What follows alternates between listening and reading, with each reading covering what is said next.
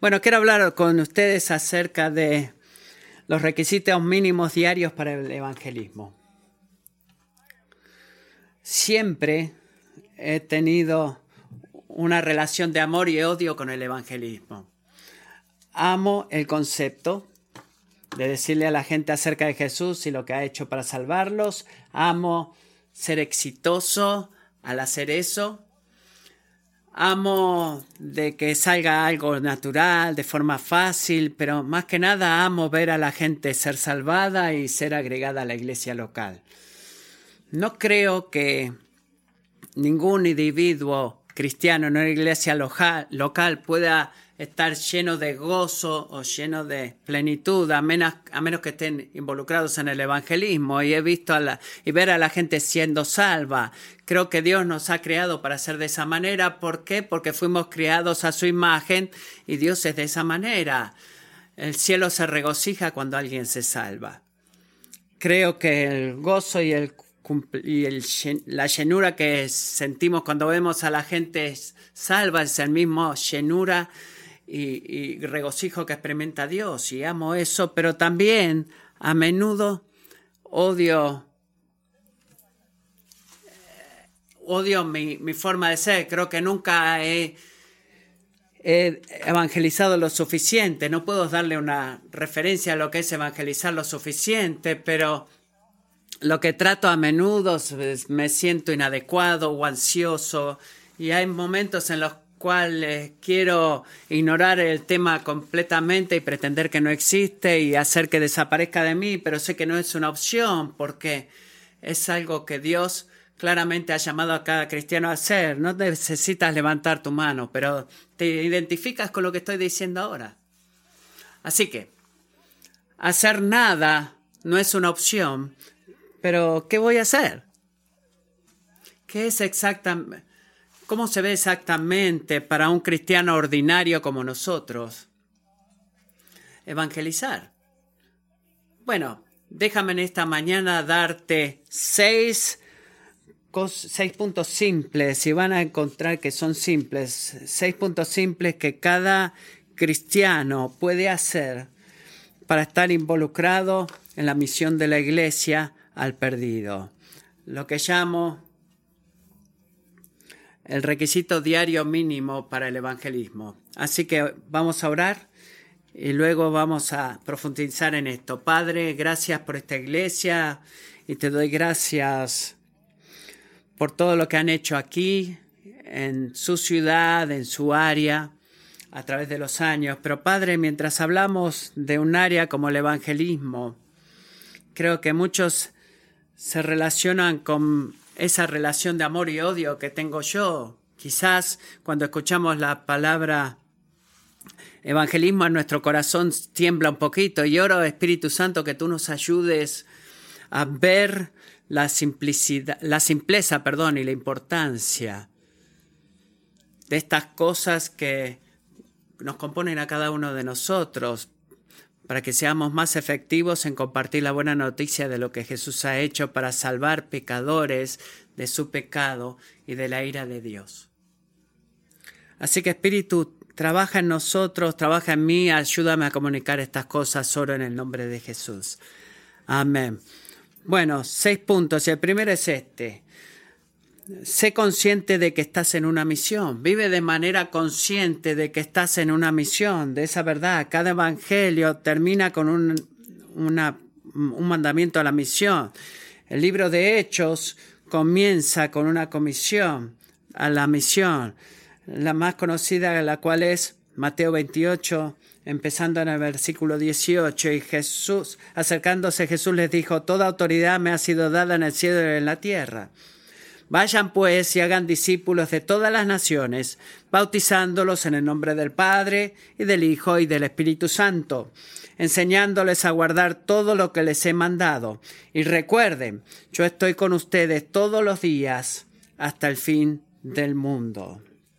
Así que todas estas estos mandamientos que vienen comienzan con un mandamiento a, a ser testigos. El proceso de hacer discípulos reconoce de que no hemos nacido como discípulos, no hemos nacido cristianos, así que comienza con un proceso, empieza con el ir y decirle a los no creyentes el Evangelio, es ir y contarles a los no creyentes la buena noticia de lo que Jesús ha hecho para salvarlos de su pecado, para que al creer ellos se conviertan en discípulos también y sean bautizados, lo cual en contexto son agregados a la iglesia de local, se identifican no solamente con la muerte y eh, muerte y resurrección de Jesucristo, sino que se identifican con el pueblo de Dios y dicen, yo soy parte de ellos. Y, lo, y cuando obran y aplican todo lo que Dios les ha mandado, en otra, de otra manera decirlo, eso este gran proceso de discipulado, de crecer y aprender cómo seguir mejor a Jesús.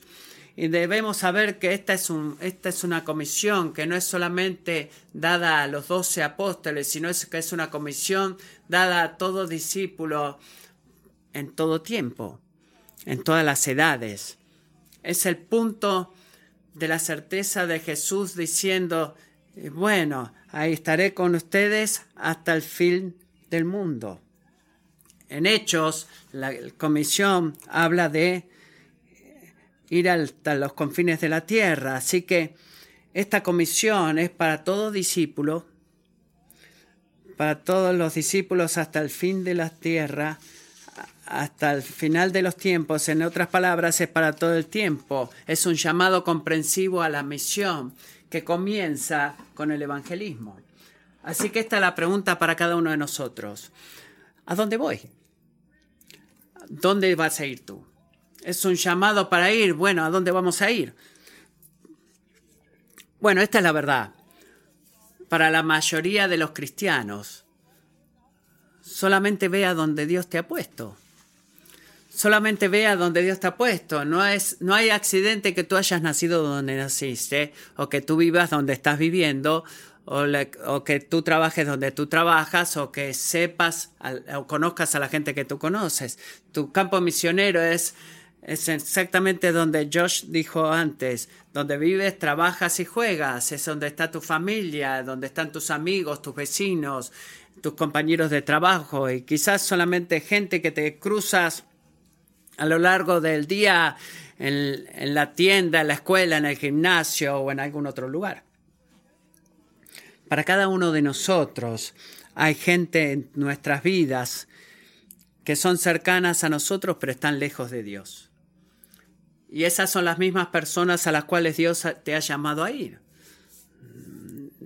alaba a Dios por las personas que son llamadas para ir a los confines de la tierra, pero para la vasta mayoría de cristianos simplemente somos llamados al lugar a donde, Dios nos ha puesto. Y ese es el punto de Hechos 17, donde Pablo dice, de uno solo Dios hizo todas las naciones del mundo para que habitaran sobre toda la superficie de la tierra, habiendo determinado sus tiempos y las fronteras de los lugares donde viven. Así que Él nos alcanza a cada uno de nosotros. Dios te ha llamado en esta etapa de tu vida para estar en Midlothian, Virginia. Quizás será en otros lugares en el futuro, pero el punto es,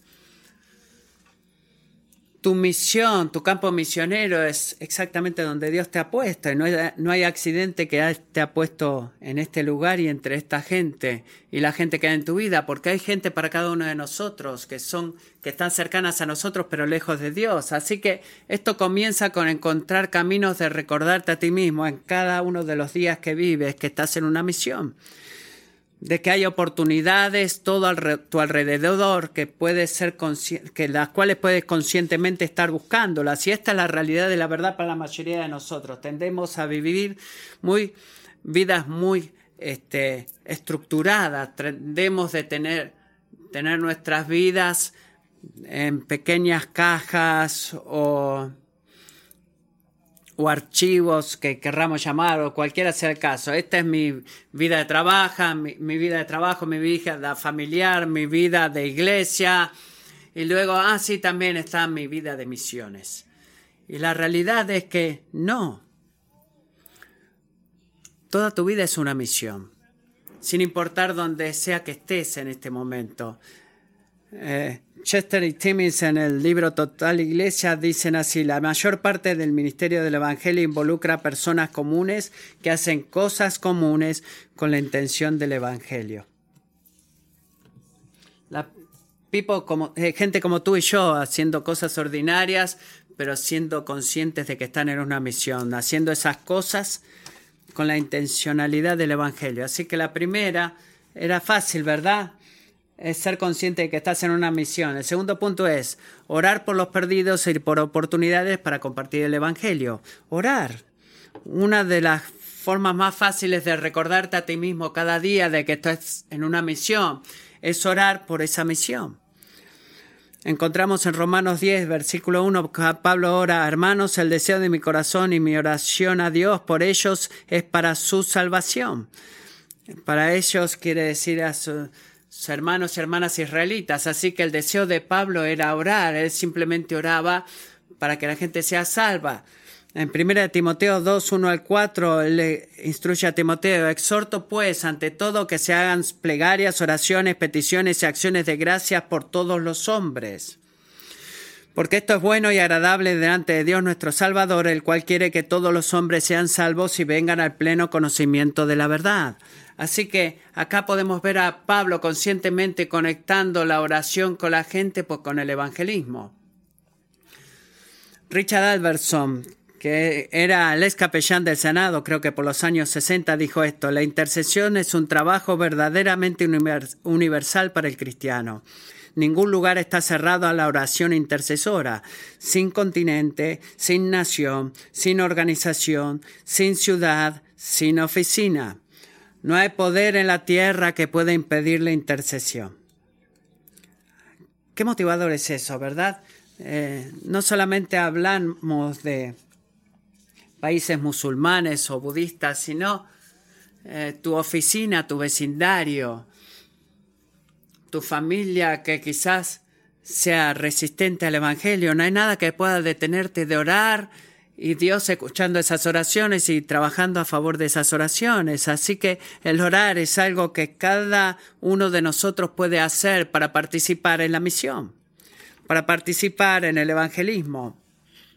Y en el Nuevo Testamento vemos creyentes orando por la misión de diferentes maneras. Déjenme darles algunos ejemplos. Orar por la oportunidad de ser testigos de que Dios abra puertas para ustedes Jesús le dijo a sus discípulos en Mateo 9:38, pidan al Señor de la cosecha que envíe obreros a su cosecha.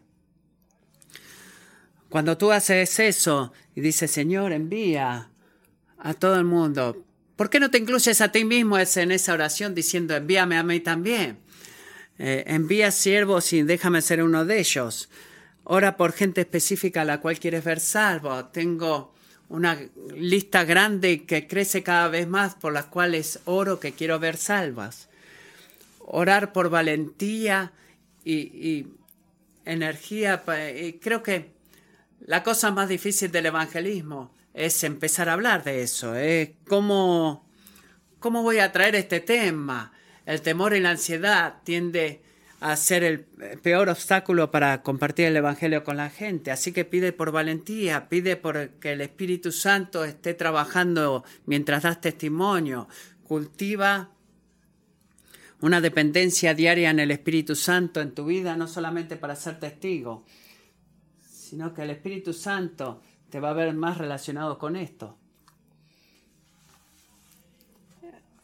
Él es el componente vital trabajando en ti y en tus oyentes en el evangelismo.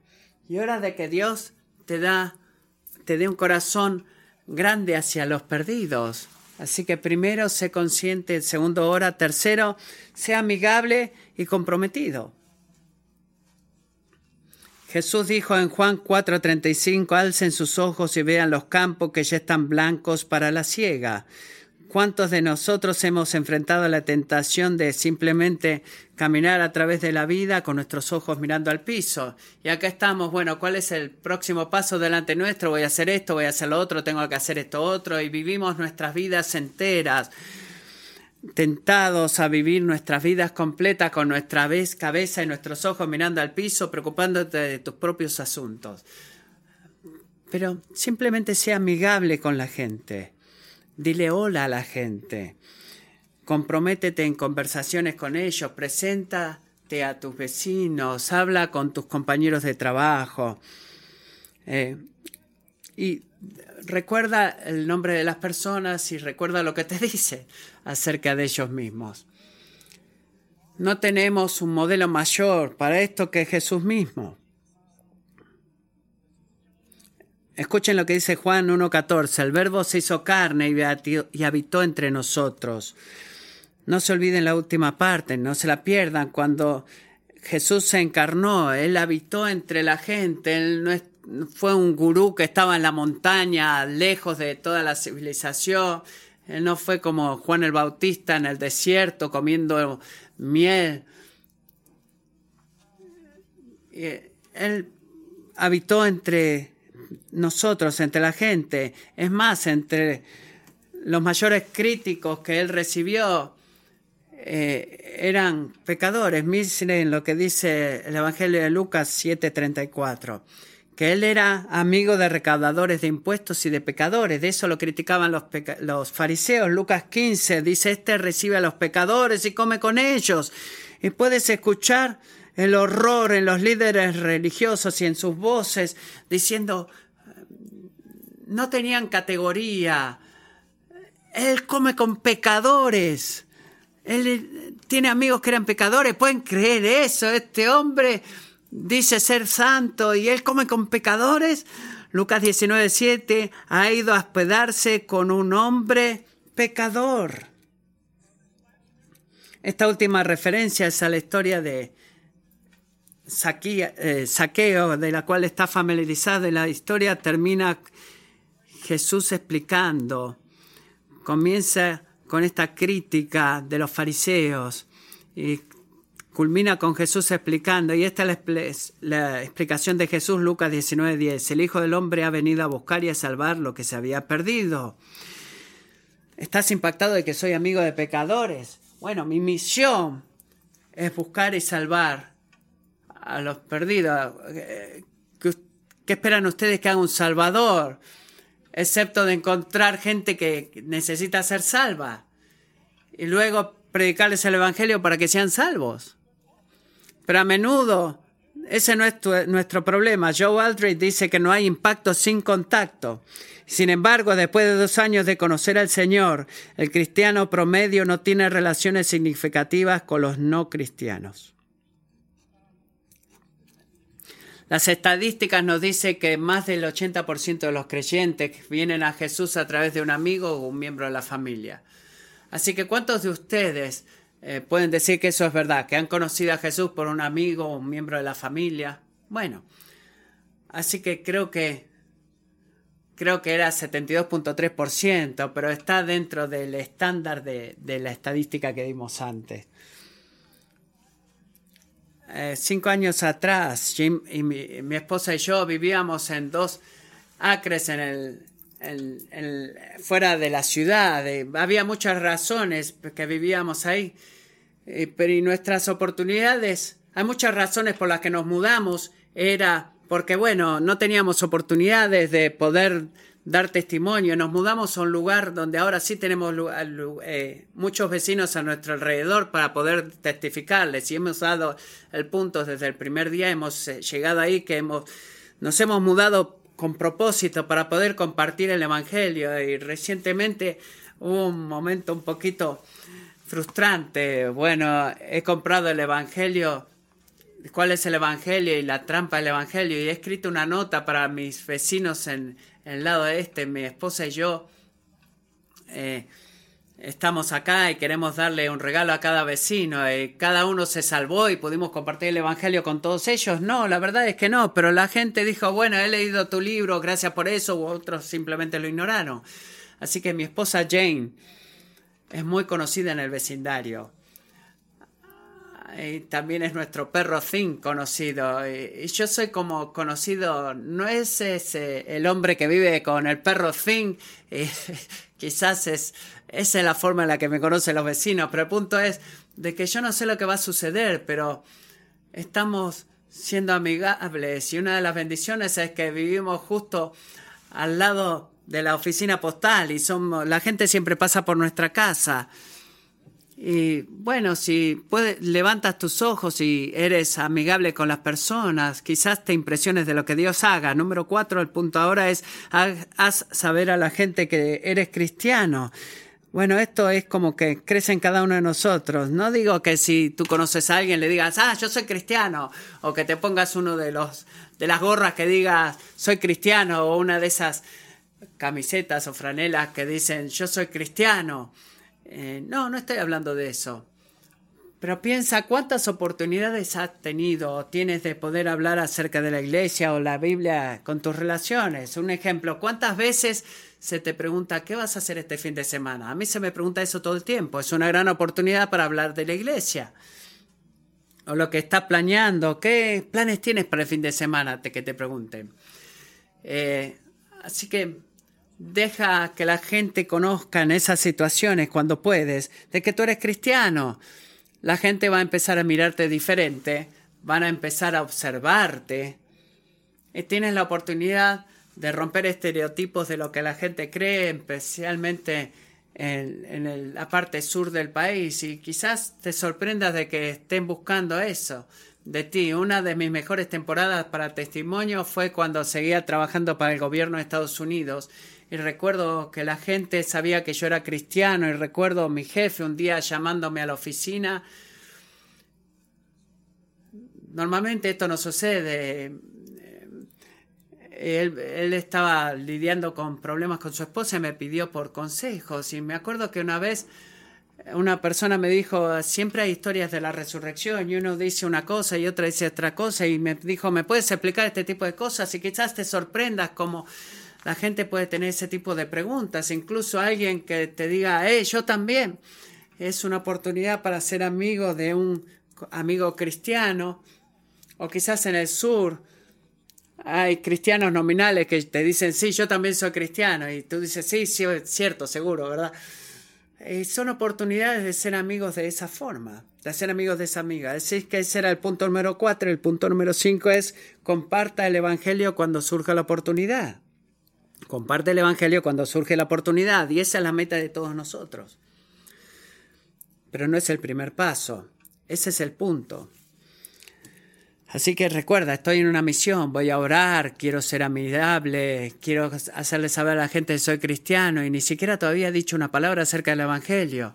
Tú estás eh, edificando relaciones, estás empezando de la misión, estás preparando tu corazón. Pero esa no es la meta final. La meta final es compartir el Evangelio. Todas estas cosas son pasos preparatorios. Así que necesitamos ser como los Boy Scouts y estar preparados para la oportunidad cuando la oportunidad se levanta para compartir el Evangelio. Es lo que dice primera de Pedro 3.15, estando siempre preparados para presentar defensa ante todo el que les demande razón de la esperanza que hay en ustedes. Así que, puedes explicar tres cosas. ¿Por qué alguien necesita ser salvo?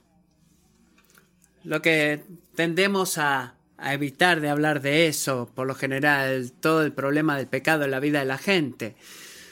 ¿Cómo una persona puede ser salva? ¿Qué es lo que hizo Dios? Y su respuesta. Años atrás, yo hice hacer estas tarjetas. En el frente decía salvo. Si había tres citas atrás de explicación, tú eres un pecador que necesita ser salvo. Jesús es el único salvador que hay y simplemente arrepiéntete y vuelve atrás. Y he recibido emails acerca de esto y mandaba emails, eh, tenía mi correo electrónico, perdón, atrás de esta tarjeta y he recibido muchos correos y, esta era una forma simple de decir que tú eres pecador, Jesús es el Salvador, arrepiéntete y vuélvete, porque necesitas ser salvo, cómo salva Dios y cómo debes tú responder. Pero tú no tienes que tener una tarjeta. Hay muchos tracks o cosas que se venden ahí. Cuando la oportunidad se te llega, haz lo mejor. Max Tal en este pequeño libro Evangelismo que lo recomienda. Si quieres leer un libro, lee este libro. Dice así, yo por mi parte tomaré a las personas que practican el evangelismo lo mejor que pueden por sobre aquellos que renuncian al evangelismo hasta que tengan la práctica perfecta. De Moody lo dice así, me gusta la forma en la que lo hago mejor de la forma que tú no lo haces. Así que hazlo mejor. J. I. Packer en su libro Evangelismo y Soberanía dice, en, última instancia, solo hay un método de evangelismo, a saber, la fiel explicación y aplicación del mensaje del Evangelio, de lo cual se sigue que la prueba de cualquier estrategia o técnica propuesta o estilo de la acción evangelizadora debe ser esta. Servirá de hecho a la palabra está calculado para ser un medio para explicar el Evangelio de manera verdadera y completa y aplicarlo profunda y exactamente. Así que el punto 6, confía en Dios por los resultados. Una de las verdades más liberadoras del Evangelio es entender la relación entre tu parte y la parte de Dios. No hay nada más liberador que eso, que entender esa parte, entender el poder del testimonio pone en su lugar la meta del cristiano. Nuestro rol es simplemente ser testigos. Solo Dios puede salvar y esa es la realidad. Una de las grandes cosas de ser reformado es que cree Hemos en la elección divina que Dios ordena que algunas personas sean salvos, así que nosotros no sabemos quiénes son, así que damos testimonio a todo el mundo. No tratamos de tener una medida de discernimiento decir, bueno, esta va a ser salva, no, esta quizás no, no, no es, no es el punto que nosotros elijamos, sino que Dios nos da confianza de que Él escoge a algunas personas para ser salvas y si tú piensas, bueno, no sé si Él elegiría a esa persona, puede decir, bueno, Dios te escogió a ti, así que bueno, si te escogió a ti, puedes escoger a otros también, ¿verdad? La realidad es que Dios se ríe. La verdad es que Dios ama tanto al mundo que ha dado a su Hijo unigénito, la realidad del amor de Dios. El, poder del Evangelio mismo, Romanos 1.16, el poder de Dios para salvación. La palabra de Dios en general tiene el poder de lograr lo que Dios se ha propuesto. Hay un, algo poderoso eh, el poder del Espíritu Santo en el oyente, que escucha el Evangelio, que Él regenera, Él da convicción, Él da el don del arrepentimiento y el de la fe. Tú no puedes hacer ninguna de esas cosas, pero Él lo hace a través del significado y del compartir el Evangelio, el poder del Espíritu Santo en ti como testigo te da audacia, claridad y guía. David Well en su libro Dios el Evangelista dice, el mensaje proclamado tiene el poder de hacer su trabajo no por la personalidad del evangelista o sus habilidades de persuasión, que es a menudo lo que buscamos, sino por el gran poder del Espíritu Santo, quien es el único capaz de convertir a los pecadores rebeldes en seguidores obedientes de Cristo. Qué liberador que es eso, ¿verdad? Charles Spurgeon dice así, Él es lo que Él es llamado. Él nos salva del castigo y la culpa del pecado y luego del mal efecto y del poder maligno del pecado. Es su naturaleza hacer esto. Como vemos, como vemos en el hecho de que su mismo nombre es Jesús, Salvador. Todavía lo llamamos por ese nombre porque todavía nos salva en estos últimos días. Vayamos y proclamemos su nombre entre los hombres porque Él salvará a otros. La banda puede pasar al frente. Robert Morrison fue el primer misionero, el primer misionero protestante en ir a China, donde eventualmente sirvió por 27 años y tradujo la Biblia entera al idioma chino y cuando estaba subiendo al barco que lo llevaría a la China, el dueño del barco vino y le dijo, señor Morrison, espero usted verdaderamente hacer una impresión sobre en la idolatría del gran imperio chino. Y Morrison le contestó, no, señor, yo espero que Dios lo hará. ¿Tú esperas hacer alguna impresión en tu familia? ¿O tus amigos? ¿O tus vecinos? O tus compañeros de trabajo o en cualquier persona. No. Pero hermanos, hermanas, por favor espera que Dios lo hará. Amén.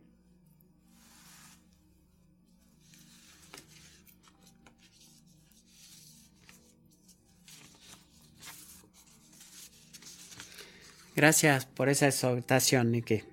Necesitamos eso una y otra vez. Porque somos gente que se olvida. Olvidamos las cosas importantes y simples tan fácilmente.